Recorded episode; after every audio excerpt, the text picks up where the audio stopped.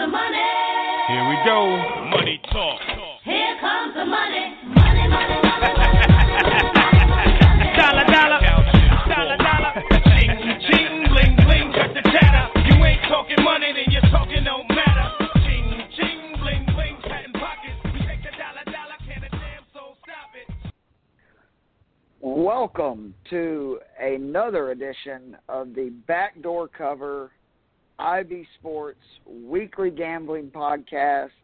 Uh, I don't know if anything better suits the name of this podcast than the uh, incredible comeback uh, by my co-host Alan last week uh, at the Honda. That was the third straight week that we have given the winner of the golf tournament uh, on this podcast.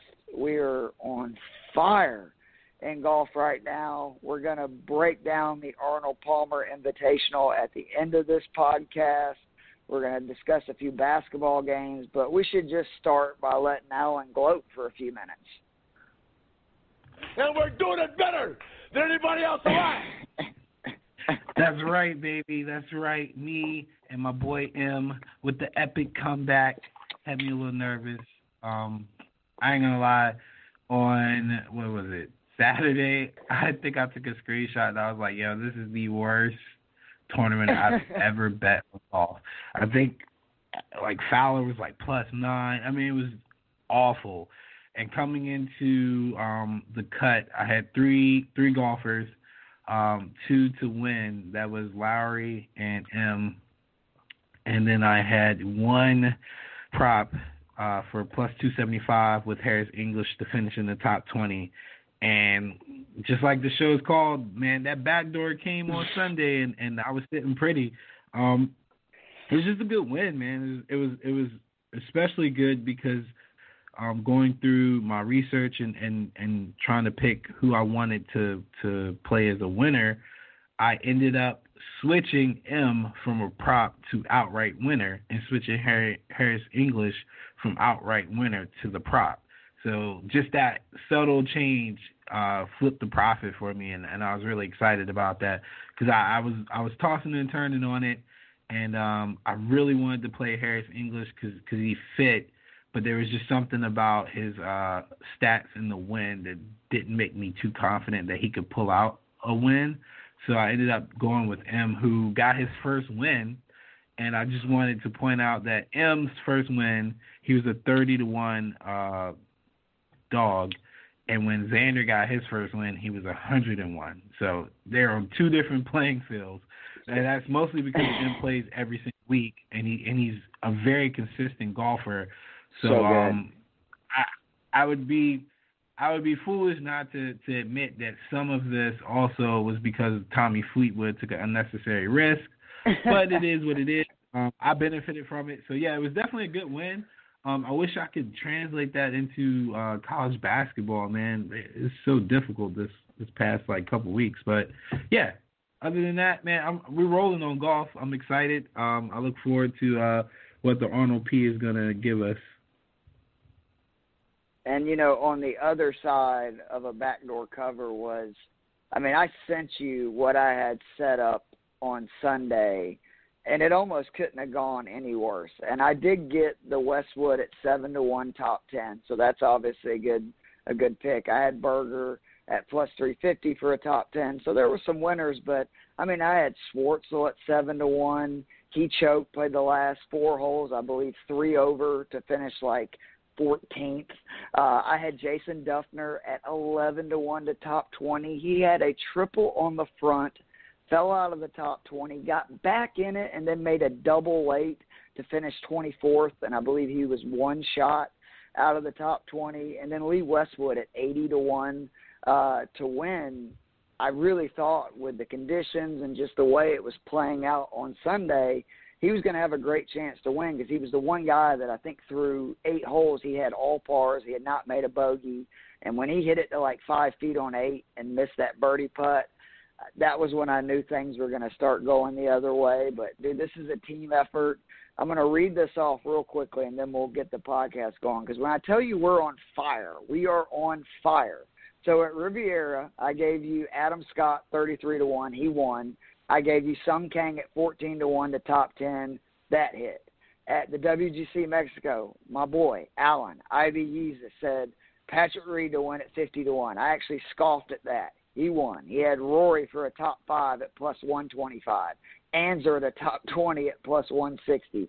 We're still going here. Woodland at a top 20 plus 135, and I gave you Ortiz as a top 20 at plus 450, and they just gave you Im at 30 to 1 to win. This last week, you had English at plus 275 for a top 20, and then again, I gave you Westwood 7 to 1 top 10 and Berger plus 350 for a top 10. That is in three weeks. So you would be up a good bit if you were just playing our picks right now. In golf, it feels good. Hopefully, this will continue uh, to roll. But when we had a guy question us on one of the pages that we share our picks, asking like, "Who the hell are these guys?" That's who these guys are. The guys that are giving you three straight winners on the PGA Tour, coming off a year that what did you give like 12 winners last year? Yeah, I was I was on a roll last year, and then the crazy part well, we're was on a roll this I don't even yeah I don't even think I played the Arnold Palmer last year. I think um around this time I stopped because March Madness was coming. So if you look at, at my plays, it was like January, a couple in February, then I stopped and picked it back up at the Masters, and then I just took it all the way through the summer and, and racked up about 12 wins. And before we get into it, we just want to real quickly promote the IB Sports page. There is a Patron uh, like All Star package that we highly recommend. We want to thank our sponsor, MyBookie. Uh, if you want to use some of our picks on a betting site, just use the promo code IB Sports. You'll get a discount or a bonus, excuse me, on your first deposit. And if you listen to these podcasts, whether it be this one, Alan's uh, NBA weekly podcast with Corey. Uh, I did a wrestling podcast last night with Ron Al Tinsley. We're going to start getting back into that. Man, rate and review us, help us out, hook us up, uh, and we can provide more content and stuff for you guys. So uh, it- let's get into. Go ahead. Hey, wait, real quick, real quick. Is it Patron or Patron? I don't know, man. You know, I'm I'm, Yeah, 'cause I'm a when I hear. Patron, I, I think I can't say No, I'm, I mean I'm country too. I just when I heard Patron, I, I think of tequila, man. So I was getting excited. I was like, wait, we sponsored by Patron? When did that happen? he holding out. He holding That's- out. But now I'm goal for just messing 2020. with Ronnie. So we're going to go over just a couple of games. Uh, we got two NBA games, two college games, and then we'll get into the golf. Uh, the first NBA game, these are both tomorrow night. We got the Indiana Pacers going to Milwaukee. The current line is the Bucks by minus 11. The Pacers are 37 and 24 on the season. They're 31 and 27 and one against the spread, so a winning record. Uh, the Bucks are 52 and nine. It's just outrageous. They're 35 and 24 against the spread. The Bucks are coming off uh, arguably their worst loss of the year against the Heat. Uh, Giannis had arguably his worst game of the season, but they are five and zero in their last five home games against the spread. The Pacers are starting to pick up some steam. They're six and one in their last seven, uh, six and four in their last ten. The Bucks are a very good home team. They're 27 and three at home, eight and two overall. The Pacers are 16 and 14 on the road. Just said they were six and four in their last 10. And the Pacers are all of a sudden just a few games out of the fourth seed in the East, which obviously that gives you home court.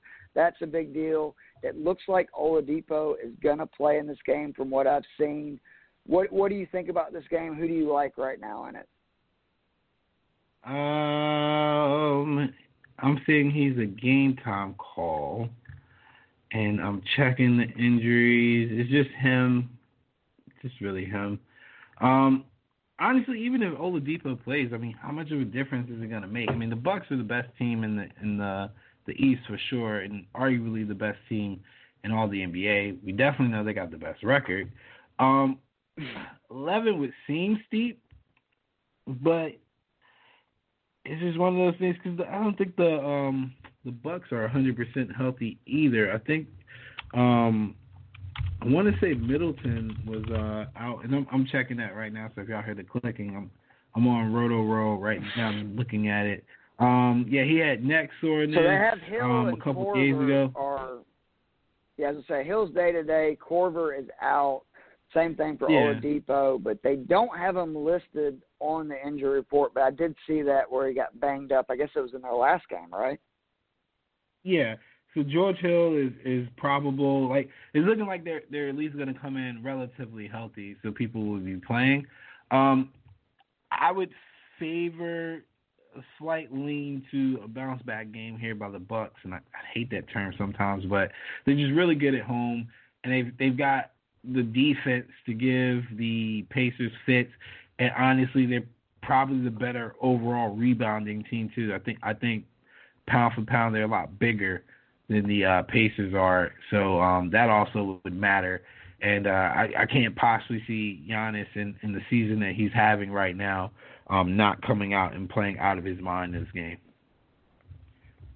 Yeah, I I actually was originally going to lean towards the Pacers because you know they're playing better, but then this is why you need to look at this stuff.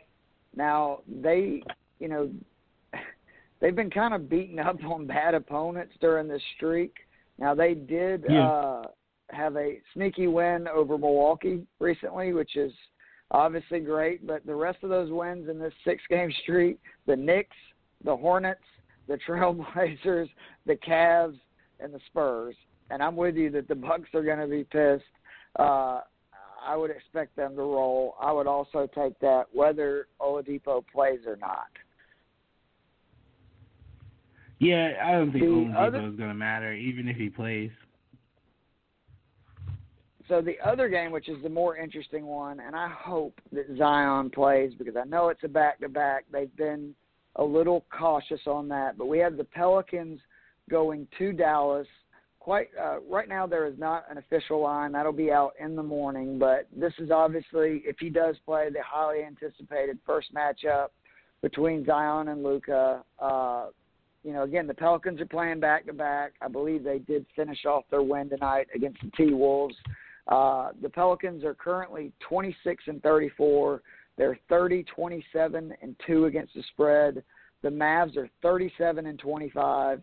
Uh, they're 32, 25 and 3 against the spread. The Mavs have won all three uh, matchups against the Pelicans this season. Zion did not play in any of those. The Pelicans are right now three and a half games out of the eight seed in the West, which I think everybody just for the television is rooting for them to get in that spot. So you get the LeBron Zion matchup in round one, even though I don't think it would be competitive. Uh, the Mavs are in the seventh spot. They are surging. They're currently one game back of OKC. Uh, Zion's last nine, nine games, he's averaging 27 points a game, almost six boards. He's shooting 58%. But Dallas during their last seven games, and this has been some without Luka. Seth Curry, man, trying to be Steph Curry. He is averaging almost 20 points a game. He's shooting 57% from the three point line.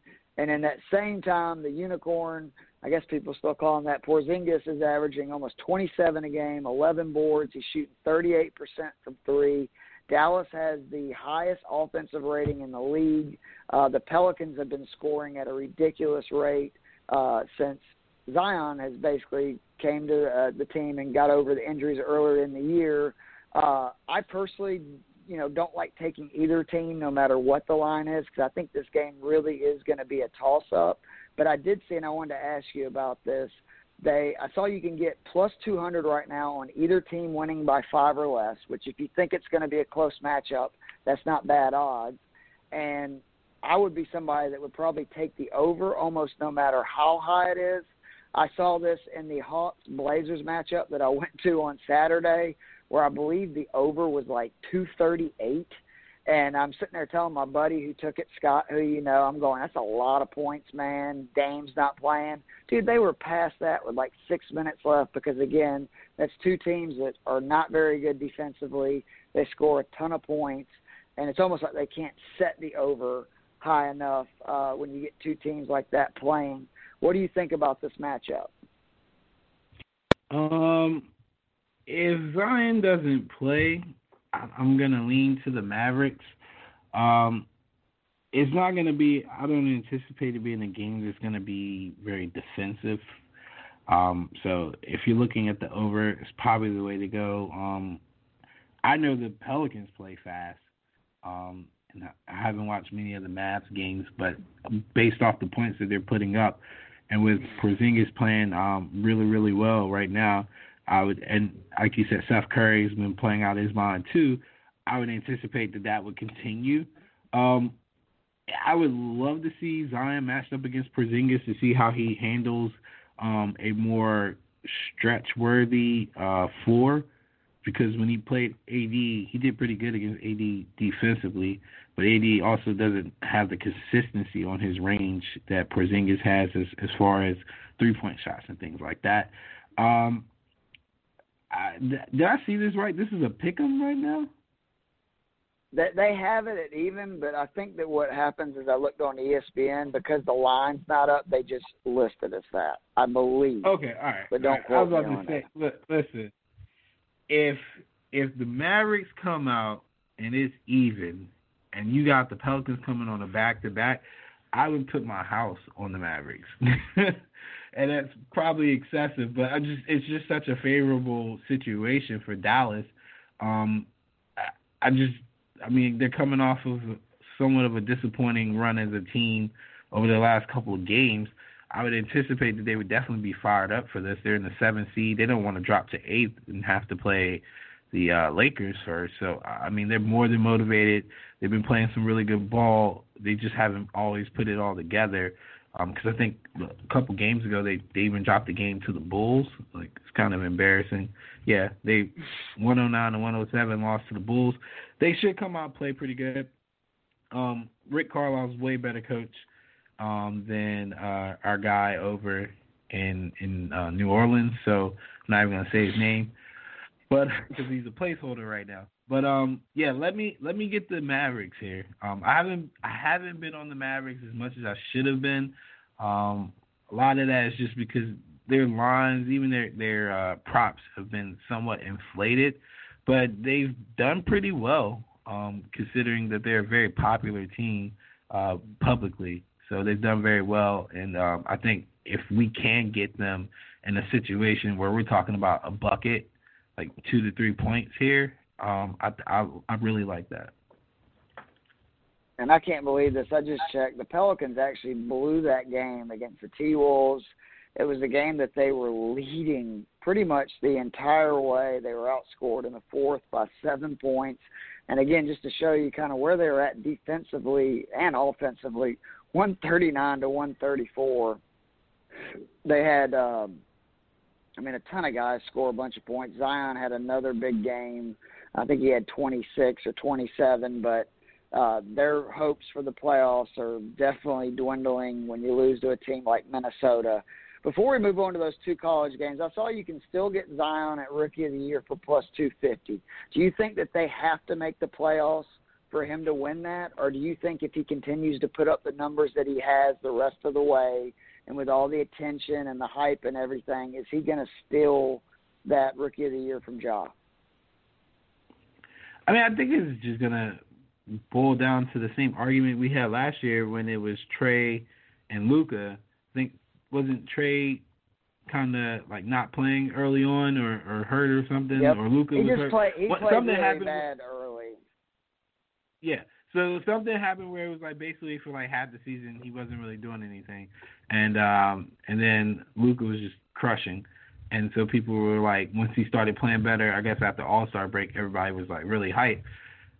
I mean, Right. don't get me wrong, everything Zion's doing is great, but I, I don't think it should erase the body of work that Ja has done the entire year. Um, I also think that if the Grizzlies let Ja really loose, he would run away with it more. But he still has has these games and these moments where he's like trying to be too much of a pure point guard, and it's it's like, dude, you can do everything, so continue to do everything. Be the scorer. Um, you can still pass and all, and that's great. But but get your 27 plus a night if you can.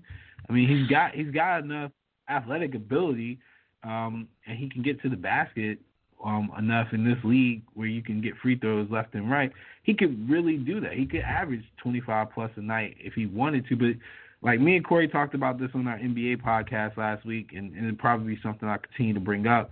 It's just sometimes you can't tell if it's Ja holding himself back or if it's the coaches holding himself back. Like Corey pointed out, he is extremely reckless um, and aggressive going to the basket so much to the point where Russell Westbrook himself was like, "Yo, you need to calm it down a little bit." So if Russell's telling you, you you're being too uh, aggressive, then you're definitely going crazy. So um, maybe they start rushing him down the stretch uh, because they're not really in playoff contention, and then that might boost Zion a little bit more because he's going to have some very big minutes and, and big moments and big games, and he's going to be on TV a whole lot.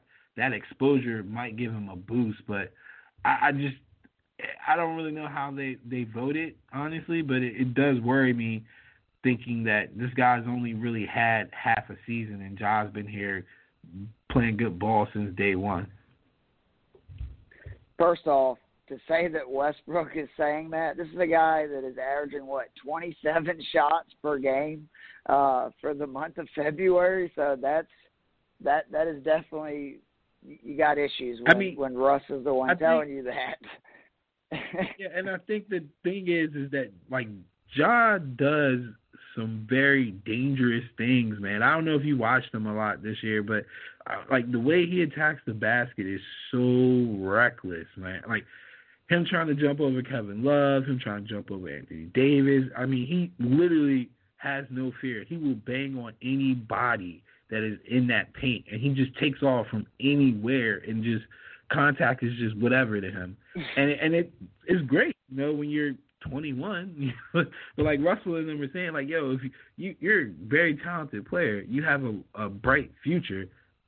Tone it down. Hold on. Sometimes it's okay to go for the layup or, or uh, put yourself in a position that when you do hit the ground, you're not you're not gonna break an ankle or or, or you know blow out a knee or something. Because like contact, man, eh, with with the athletic ability of some of these guys, it is unsafe when they take off in the air and they're trying to jump over people and stuff. It just takes one one time where you mistime it, and and you know you might be looking at uh, a career defining injury, and it's not necessary. Uh, and with a guy who has a, a good shot stroke and can get to the basket quick enough where he can just lay the ball up. I mean, I've seen Russell change his game like that, where he's he's actually doing more layups than, than dunks. I mean, he dunked on like three people the other night, but it was a key moment, and and they needed that.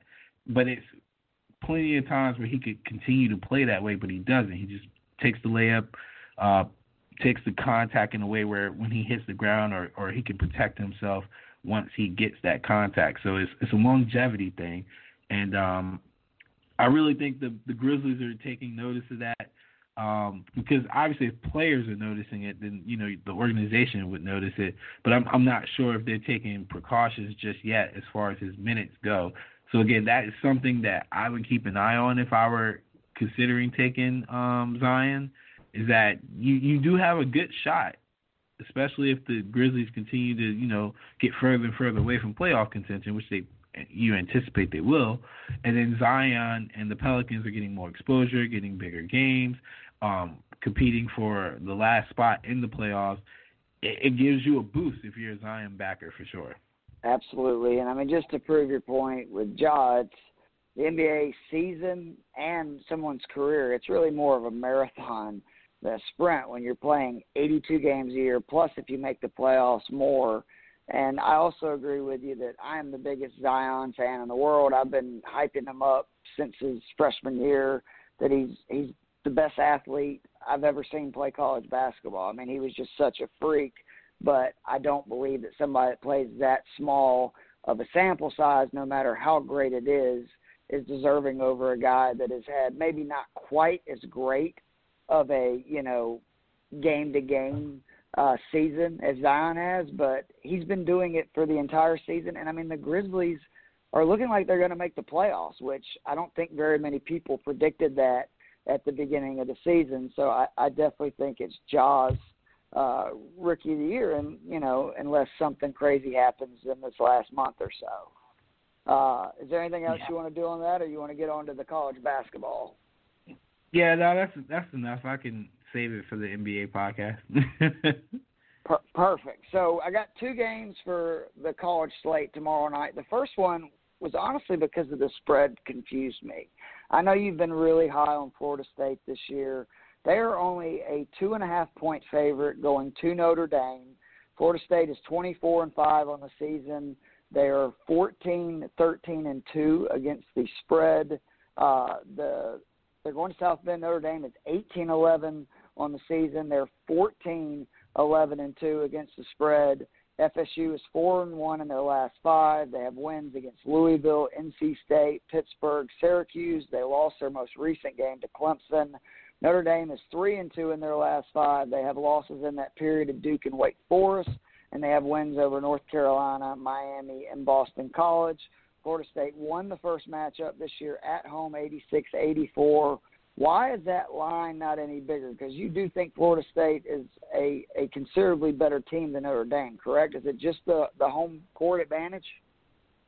Yeah, I mean, home court is huge in these conference games, man. Especially uh, with Notre Dame and and they've like at home they've had a lot of close games and upsets. Um, two seems like a sucker play. I would have to look to see if if um Florida State's got anything to play for because I mean conference championship or conference tournament is coming up soon, and if guys ain't really moving up in the seeding, they're already ranked high enough.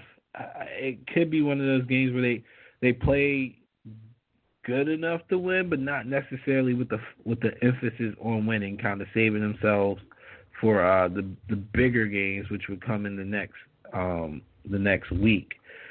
Um, I will also say that there is a an interesting stat um, that I think people should look into when they consider playing Florida State. Florida State is one of the best free throw shooting teams in the nation, I believe. Um, and you would think it wouldn't really matter, but in games like this where it's going to be close or you anticipate it being close, if they're going against a team that fouls a lot, um, and this is what happened um, when they played Louisville. I played them to beat Louisville, and they literally came back because of free throws. And I want to say they shot like as a team over seventy percent, and they had over like twenty free throws as a team. And there was a four minute span in that game because I was watching it when I was at the gym. There's a four minute span in that game where nobody made a bucket, and Florida State went on like a, a 12 and 0 run because of free throws and that matters. You know, um, it's probably something that a lot of people don't get that deep into, but I think it really matters uh, when you got teams who who might go through lulls and can't score, um, and and that's a way that they can they can kind of overcompensate um, for their lack of scoring. With that being said. I'm a little scared Notre Dame to have one of those games where they can't miss because I've seen that before. So um, on the surface, I'm leaning Florida State right now. I'll just have to do a deeper dive into the defensive numbers and, and, and of Notre Dame and how they play at home. I'm not that scared to take Florida State on the road. They had a good win against Louisville earlier in the season on the road, um, and I think they've ground out a couple other wins um, on the road, and they're generally a a decent uh, play to cover the spread in a hostile environment. So, two point favorite might not call for that being such a hostile environment to some people's eyes, but I believe Notre Dame will be up for this game. So again, just want to do a deeper dive before I, I finalize that pick. And just I looked it up because of some of the questions you asked, and I should have looked this part up because Notre Dame is 14 and three at home. So kind of to make your point, yeah, no, obviously they, they are good. a good home team. Yep. Uh, and Florida State is playing for something because Louisville is currently a half game lead on them for, I guess, what would be the number one seed. Uh, Duke is a game back, and Virginia is a game and a half back. So, uh, and considering the next team is five games back, it's going to be between those four teams over these last what two or three conference games uh, to kind of you know set up the standings. I don't know if it really matters with those top four teams because they're going to have to go through them anyway. Correct, uh, but. Mm-hmm you know, I I don't know if that makes a big deal or not. You would be somebody that could answer that more than I could. Um, it, it kind of matters, but in the ACC, like the ACC, the way it's set up, honestly, you're not really getting a break if you're the one seed. I mean, in other conferences, it probably does help, but in the ACC, I mean, we've seen teams from the back end become problems in the tournament. all the way up until the finals. So I don't really think it'll it'll be that big of a deal, um, in the sense that if for some reason Florida State doesn't get the one seed, it's not like they don't have a chance. And and I think I talked them up when we did the uh, the conference tournament odds, and I think they were like seven or eight to one, and I was like, that's kind of criminal because they were playing good ball then, and that that was what about a couple weeks ago. Um, I still Right. like them at those odds, especially after seeing how Duke played. Um, and then knowing what I know about their head to head with Louisville, they've already beat Louisville twice. They beat them at home. They beat them on the road. They beat them probably more impressively on the road because they dropped almost 80 points on Louisville in Louisville. So uh, we're talking neutral site. I, I've always been a big fan of Florida State uh, on a neutral on a neutral court for the last couple of years. I think they've proven that they can handle the uh, the bigger programs. Um, they've had uh, a decent showing against Duke as well. Duke's not playing the best ball right now either. So again, I don't. I'm I'm so committed to Florida State at this point. I don't really think it matters unless they like lose out for the rest of the, uh, remaining games of the season. Um, I'm not too concerned with where they land. And something else is interesting. Just looking at Florida State's four and one against top 25 teams. It's the best record in the ACC. Notre Dame is 0 and 5. So I don't know if that'll play a huge factor, but Florida State has obviously, to your point, been a lot better against stiffer competition than Notre Dame. Mhm. So the game of Wednesday, and these are again a team that I know you have hyped up when we've discussed college basketball before. Villanova is going to Seton Hall. The line, as of right now, is Seton Hall giving four points. Uh, Villanova is 22 and seven on the season. They're 13, 14 and two against the spread. Seton Hall is currently 21 and seven, 18 and 10 against the spread. Villanova is four and one in their last five. Their only loss during that time was to Providence. Seton Hall is three and two in their last five, having won their last three against Butler, St. John's, and Marquette. Seton Hall won the first matchup in February, seventy to sixty-four. I know you've been big on Seton Hall. Who do you like in this game? Yeah, I've been big on Seton Hall. They kind of let me down a couple games here um, over the last like week or so, but I'm not necessarily ready to jump off the ship just yet. Um, I'm not really high on Villanova when they're not in Philly. It's just how it is a lot of times. Um, and and what I think this is going to come down to is that both teams can play defense, but only one team has a prolific scorer who can go off at any given moment, and that would be Seton Hall. Um, I'm still high on Myles Powell. Um, he's he's going to turn it up at, at some point. I mean, he ever since he came back from that concussion, I think he's had a couple games where it almost came back together, but then it didn't. And I think this is the time of the year where guys like him and, and Howard and these other like prolific scorers start to really heat up. So I think four and a half is a little steep, uh, but I can see it probably falling under the same lines where where they win by like six, because it's, it's at Seton Hall. It's a big game for them. They're gonna be hype. Um, I, I don't see how they don't come out and, and, and hit Villanova in the mouth early, because again, Villanova doesn't have the the best offense. They've got a good defense, and they they do well in in the half court, but when it comes to Seton, they can play fast. They can still play defense while they play fast. And again, I think they have the best player on the floor, especially in the backcourt, in, in Myles Powell. So I would say advantage Seton Hall, but I would, wouldn't take the four and a half. I'd probably buy it down to four. And I believe uh, the Seton Hall with a victory, looking at the standings, would actually lock up the number one seed going into that conference tournament. So we're going to now move on to golf. Uh, Get ready. Which we need to get ready. We are trying to go for a fourth straight week of uh, picking the winner. Uh, this is, you know, still a very big event. It is kind of sad to see that with the the change in the schedule, and I think with Arnold Palmer's death uh, a few years ago, you'll notice like Tiger, who has won there eight times, he's skipping the event. I completely understand it. He's trying to get ready for Augusta. He's obviously going to play the players. I'm assuming he's going to do the the match play. He doesn't want to overdo it. That's the reason there's only five of the top ten players in the world. Typically, you would get more. Uh, we're going to start with the key stats. This week it is strokes gained, tee to green, opportunities gained, sand saves gained, uh, and then the 200 yard uh, number is big. You got par three efficiency from two to 200 to 225, and the proximity from 200 plus. Uh, this is an event that has been dominated by internationals in recent years. Uh, just to go over the winners real quick, you had Molinari in 2019 with that 64 on Sunday. Rory McIlroy won in 2018. Mark Leishman in 2017, Jason Day in 2016, and Matt Every in 2015. Uh, this is obviously an American course, but you could argue it's sort of an open venue. And what I mean by that is it, it's kind of a link style golf course, but with water instead of all the, the bunkers and high fescue. It has some very difficult rough as well. Uh, something that I saw from last year, which I, I'd forgot about. Mickelson said the rough was so long last year it messed up his swing, and he literally considered skipping the players because he said the rough had done such a number on his swing that he was worried that if he, you know, if the rough was bad at Sawgrass, it could lead to an even bigger issue for that season. He didn't have that issue, and he ended up playing at the Players. But that just to me is fascinating to hear that.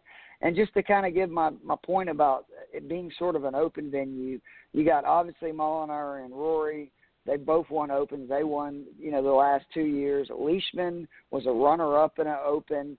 Tigers won there eight times. He's a three-time Open champion. Ernie Els has won here twice. He's won an Open. Uh, Bay Hill is the longest course on the Florida swing. It is not as difficult as the Honda, but it is very difficult. It's the ninth hardest course on tour last year, and it was the second hardest par 72 the fact that it's the ninth hardest and it's a par 72, and those guys have four par fives, they're typically going to get their their scoring because they just eat the par fives. That's what all pros do. So that shows how difficult this course is. It's like all Florida courses.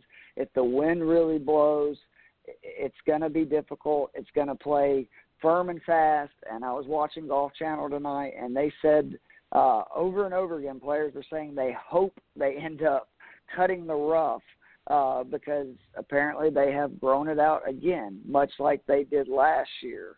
Uh, where do you want to go with us starting? Do you want to kind of go over some guys we like? Do you want to just start by the players you're looking for? What do you want to do? Um, I mean, um, I did see the Mickelson quotes in some of my research about the rough. Uh, I saw that it also plays difficult like the Honda, but not as difficult.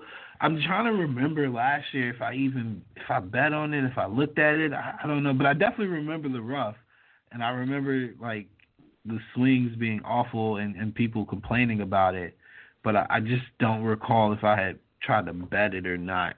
Um, I guess where we could start is just you know some of the guys we're looking at. You know, I don't really cap it officially until tomorrow. But um, my guy Xander keeps popping up. I guess I'll give him one more week.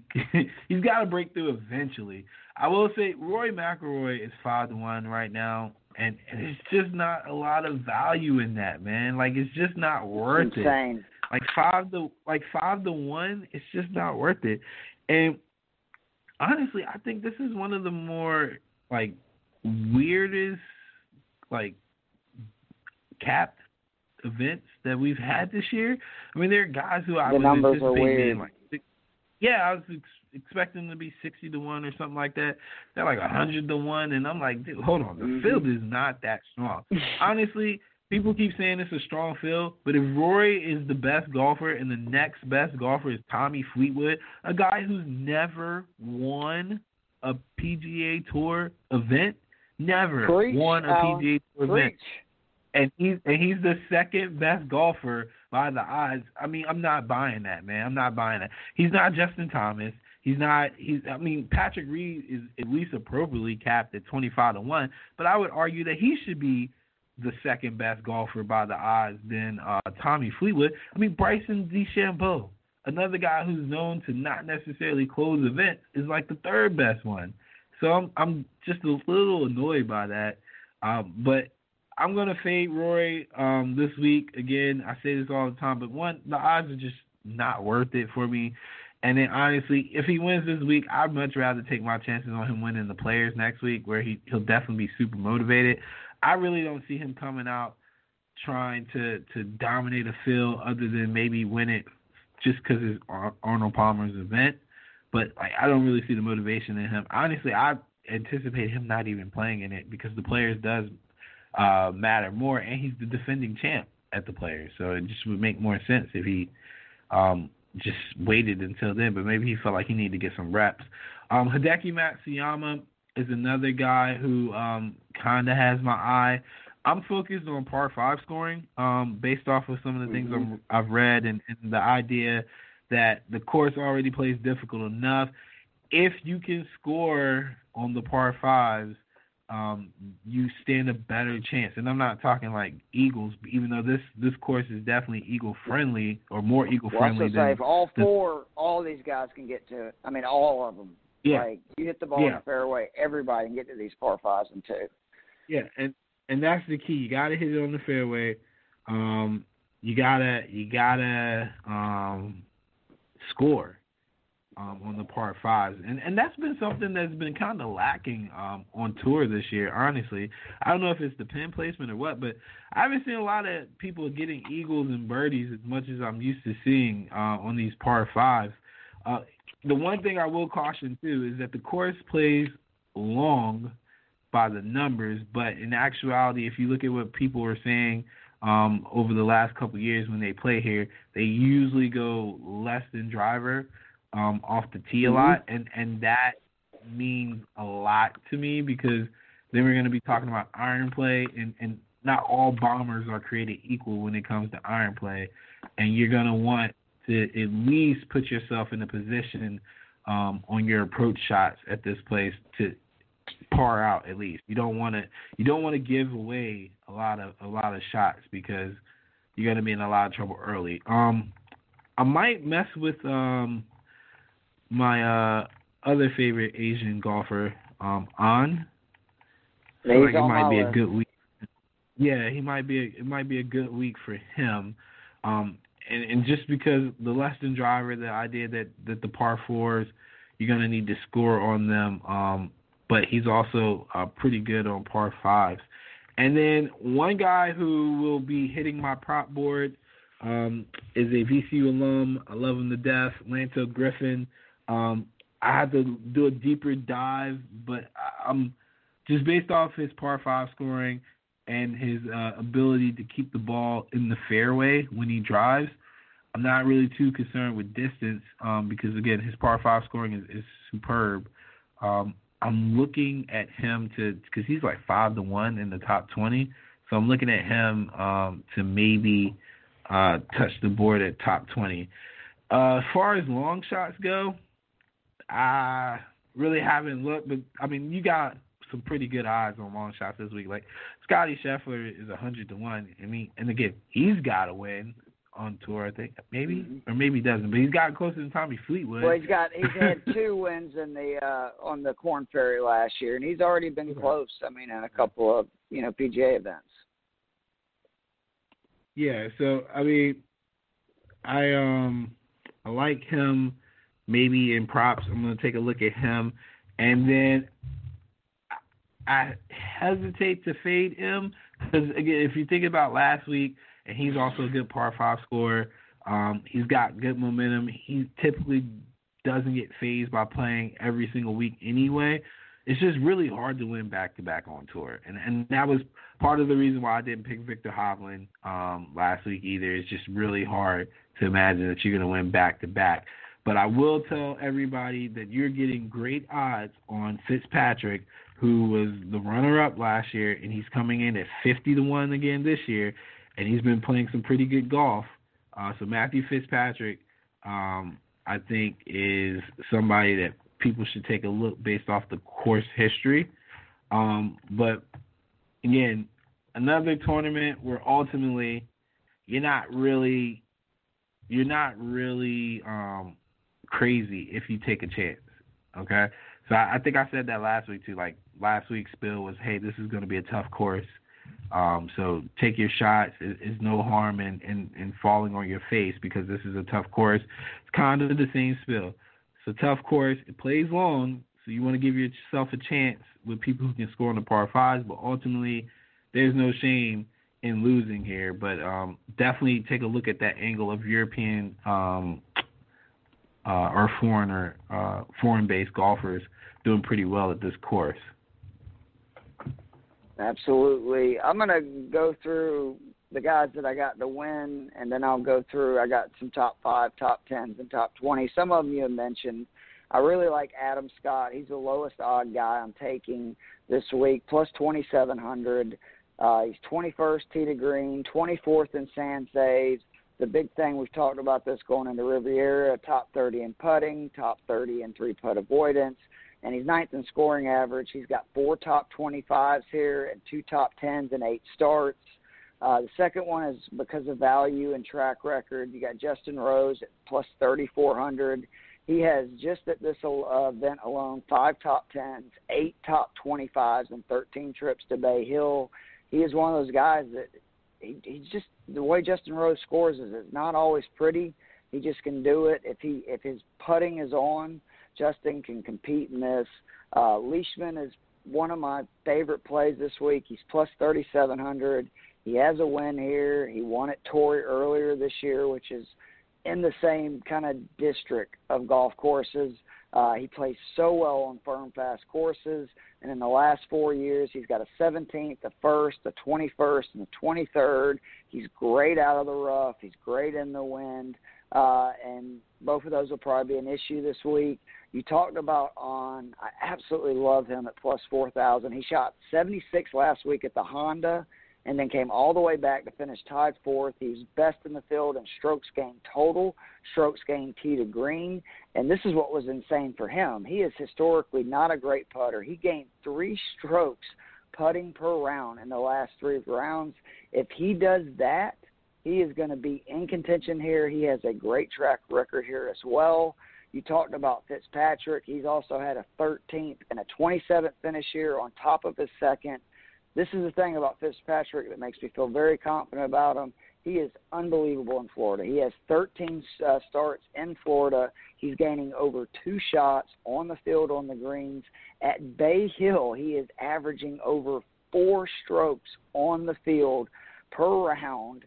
Uh, and I mean, that's insane. It's only off of three starts, but that's enough of a track record where when you're getting 50 to 1 odds, you got to love it. Another guy I really like this week is Henrik Stenson, plus 3,700. Uh, other than Tiger, who, by the way, I didn't get to gloat about this a little bit because you know I love that goat man. He won here eight times. Think about that, eight times. There's so many guys on tour that would take eight wins for their career. He's won eight times at this event uh, and he did it, I believe, in an 11-year stretch. But anyway, Stenson has made the cut in 10 out of 11 trips here. He's got five top tens, four top fives. Uh, he has three starts on the European Tour in recent months. They're all inside the top 40. He may be the most solid play in that area. Uh, for some of my longer shots, I like Joaquin Niemann plus 8,000. He ran second only to Rory in the stats model. When you put together those five stats we, we discussed, he's fifth in opportunities gained. He's 11th in key proximity distance, that 200 yard distance. He only had the one trip here last year. He finished tied 46, but in that time, he's had a win. He's playing well. This is the kind of golf course that should set up well for him. And then the two longest shots are both kind of ridiculous, but again, it's just sometimes you got to trust your gut. I know Molinari is playing like garbage, and he is. But Straight if there was garbage. ever a place that if uh, if there was ever a place for him to find it, it would be here. He is the defending champ. He averages over 28 rounds here, 2.21 strokes gained on the field at this venue. It's not a small sample size. Only Rory is slightly better at that. His last seven starts here are a win, 26th, 7th, 9th, 17th, 5th, and 34th. uh, this is the place that if he's going to get it going and you're getting those kind of odds, I wouldn't mind throwing a little bit there. And then the other guy I like, and again, this is just because I just feel like that Wolff is going to bust out. He's got so much talent. He dominates par fives, as you discussed. He's proven he can play well in the wind. The 3M also has a lot of water, and you're getting him at a 100 to 1. I also like that play. I'm going to go through real quick some of these top five, top tens, and top twenties I've listed. Let me know what you think. Uh, I'm not going to go back over their you know stats if I've already discussed it. You can get on at plus 900. Uh, he finished 10th and 14th the last two times here. When you're getting those kind of ads for a top five, his last three starts on tour or a fourth, a 29th, and a ninth. I like that combo at those odds. Uh, Jason Day is plus 650 he is another guy that just has an unbelievable track record here. Uh, last year he wasn't playing that well. He finished 22nd. He's got a win here, uh, 17th, and two other top tens. Again, you're almost getting seven to one. And then Stenson, we talked about it. You're also getting plus 700 odds on him for a top five. The top 10 guys I like, I love Adam Scott at plus 230. Uh, he's already had two top tens here. Leishman is you're getting plus 380 odds, and he's had two top tens in his last four starts here. Uh, the two that I really like at the top 10, though, and they're longer shots, are Jason Kokrak. You're getting them for plus 850. Just in his last six starts, he has a 10th, a 20th, a 6th, and a 4th. That's three top 10s in his last six starts. You're getting almost 9 to 1 odds. I love that. Uh, Ian Poulter is another guy to where he's at uh, a plus a thousand, ten to one. He's made nine straight cuts here. He has six top twenty fives, four top twenties. Now he only has two top tens here, but when you have four top twenties, you're right there. I could see him moving up. His last three starts, twenty seventh, seventeenth, and sixteenth, and then I got a few top twenties. Bubba Watson is plus two twenty. He's got four top twenty fives and six starts here, so he's right in that form. He's in great form. He's uh, had an 18th, third, and sixth in his last four starts. Again, par fives. Almost nobody plays him better than Bubba. Another guy I really like this week is Emiliano Grillo at plus 430. He has three appearances here. He has a 26th, a 7th, and a 17th here. The big thing, too, he is fourth in that 200 yard proximity number on tour. So you're getting a guy with a good track record two of the numbers on here were the par threes for 200 and over 200 yard approaches. He's fourth on tour. That's a good combo, especially at almost five to one odds.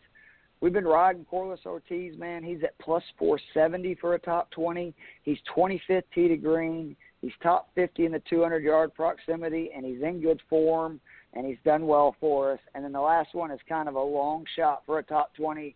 Sebastian Munoz plus 500 in his six starts this year. He has a 14th, 26th, 21st, and a 17th. But this is the thing I really like about him. He makes 4.3 birdies per round. That is 18th on the tour. And this is a young player from Colombia with a ton of talent. I could see him breaking through this week, having another good performance. And when you're getting five to one on a top 20 for a guy in that kind of form, that's the kind of stuff I'm looking for. Are there any of those you really like or don't like? Uh, I like Carlos Ortiz. Um, I like I like the odds on the top twenties when they're heavy on guys who are kind of under the radar because essentially you're gonna get the Carlos Ortizes or, or one of those guys to break through in the top twenty and and I I always like that like when we're talking long shots if we can get them if you got a long shot you really think has a chance of winning um putting them in the top ten could, could or the top twenty could really pay out. Um, I mean, it was other than that, it, it's really hard. it's really hard to like to like figure out like what's the angle that we take. You know, like when these courses are hard like this, I mean, you just hope and pray that that a guy can um can can stay true to to keeping the ball in the fairway and things like that. Um, I will say uh, Niemann, Ortiz are all guys who are young but come in under the radar on strokes gained from tee to green. Um, I also like uh, a guy. I don't know if you mentioned him or not, but Collin uh, Morikawa. I actually like him more than Yep. Wolff. I think he's getting more respect than Wolff is. He's never Um, missed a cut. the problem- is crazy. Yeah, the problem with Wolff is that he just he's having some inconsistencies from um from here to there, um, especially on the putting surface. I think that's really what what bothers me with him. it is. It's but, uh, sad. Kokrak and Kokrak and Molinari are just not in good form, but they've got good course history. If you play, if you played it, I wouldn't play them both, and I would probably lean more to uh to Mol- Molinari than I would uh Kokrak because just something about Kokrak's game doesn't strike me as somebody that can actually close out a tournament like this. Um, other than that, just be mindful of the fact, like I said, the course is long, but a lot of people don't typically use the driver much. So you want to make sure you, you pay attention to that. Uh, and I would like to say that if you were looking for a comp, I really would look at the Open Championship. Guys who have a good record and the Open Championship have done very well here.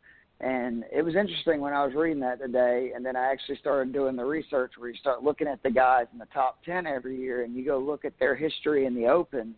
There is a direct correlation there where you see those guys over and over again, and it's sort of like the Open because you need to have distance, but you need to have distance where you're in the fairway. You know what I mean? You can't be getting in those pot Mhm. bunkers where you can't be getting in the water here, and it's very key not to be in the rough, just like it's not to be in the fescue. But you also got to get it out there where you can tack the par fives, take advantage where you can, because it's going to be firm and fast, and you know you can't really run it up like you can at a open tournament. But there was a lot of direct correlation to that. One other thing I did mean to mention is this is an invitational. That means there's only 120 players in the field. That means a larger percentage of the field is going to make the cut. So you have a little better chance uh, for like DraftKings or FanDuel of uh, you know picking guys that are actually going to get to play all four rounds. And it also means that uh, you know more people will just obviously make the cut. But this is not going to be like last week where you're going to see guys that make the cut on the number and then are competing on Sunday because historically uh, this course can be anywhere from 11 to 12 under to as high as 18, 19 under. But I don't see anybody who'd make the cut probably around even one under, maybe two under, than getting to that number over the weekend. Yeah. Um, it's it's gonna be tough. That's all I'm gonna say. Is another course is gonna be tough. Like if you compared it to the Honda Classic, honestly, the numbers are are close enough that you you should be somewhat concerned. Um, I did so poorly in DFS last week. I'm not even gonna try again this week. I'm just gonna focus on uh, just trying to win some money. Um, wait, did I get dropped? No, you're there. Oh no. Okay, I was about to say I, I. I got I hear you. Um, well, I will say that um, I would check the weather. I'm gonna check the weather tomorrow for sure. Um, but when all else fails, and, and I've said this on previous podcasts before, I'll say it again. When all else fails, and you're not sure about the weather, but wind might be in play, find you some ball strikers. Okay, uh, Niemann's a ball striker. Um, Morikawa is a ball striker. Rory's a ball striker. Um, yeah, Stenson is, is one of the well-known ball strikers. Find you somebody that's gonna hit and be true. Adam Scott uh, is a ball striker, even though he can't putt. This year he can though, man. Top thirty in almost every yeah, category. yeah. It's crazy. yeah, yeah, yeah. The minute you bet him, he won't win. But then the minute you don't bet him, he wins. Annoying. We've already yeah, won with him once, sure- bro. Come on, have some faith. Yeah, I hate Adam Scott. Adam Scott owed me from like a lot of tournaments last year. But um, definitely, definitely, uh, like I said, default to, to ball striking if you're not 100% sure um, on on what to do.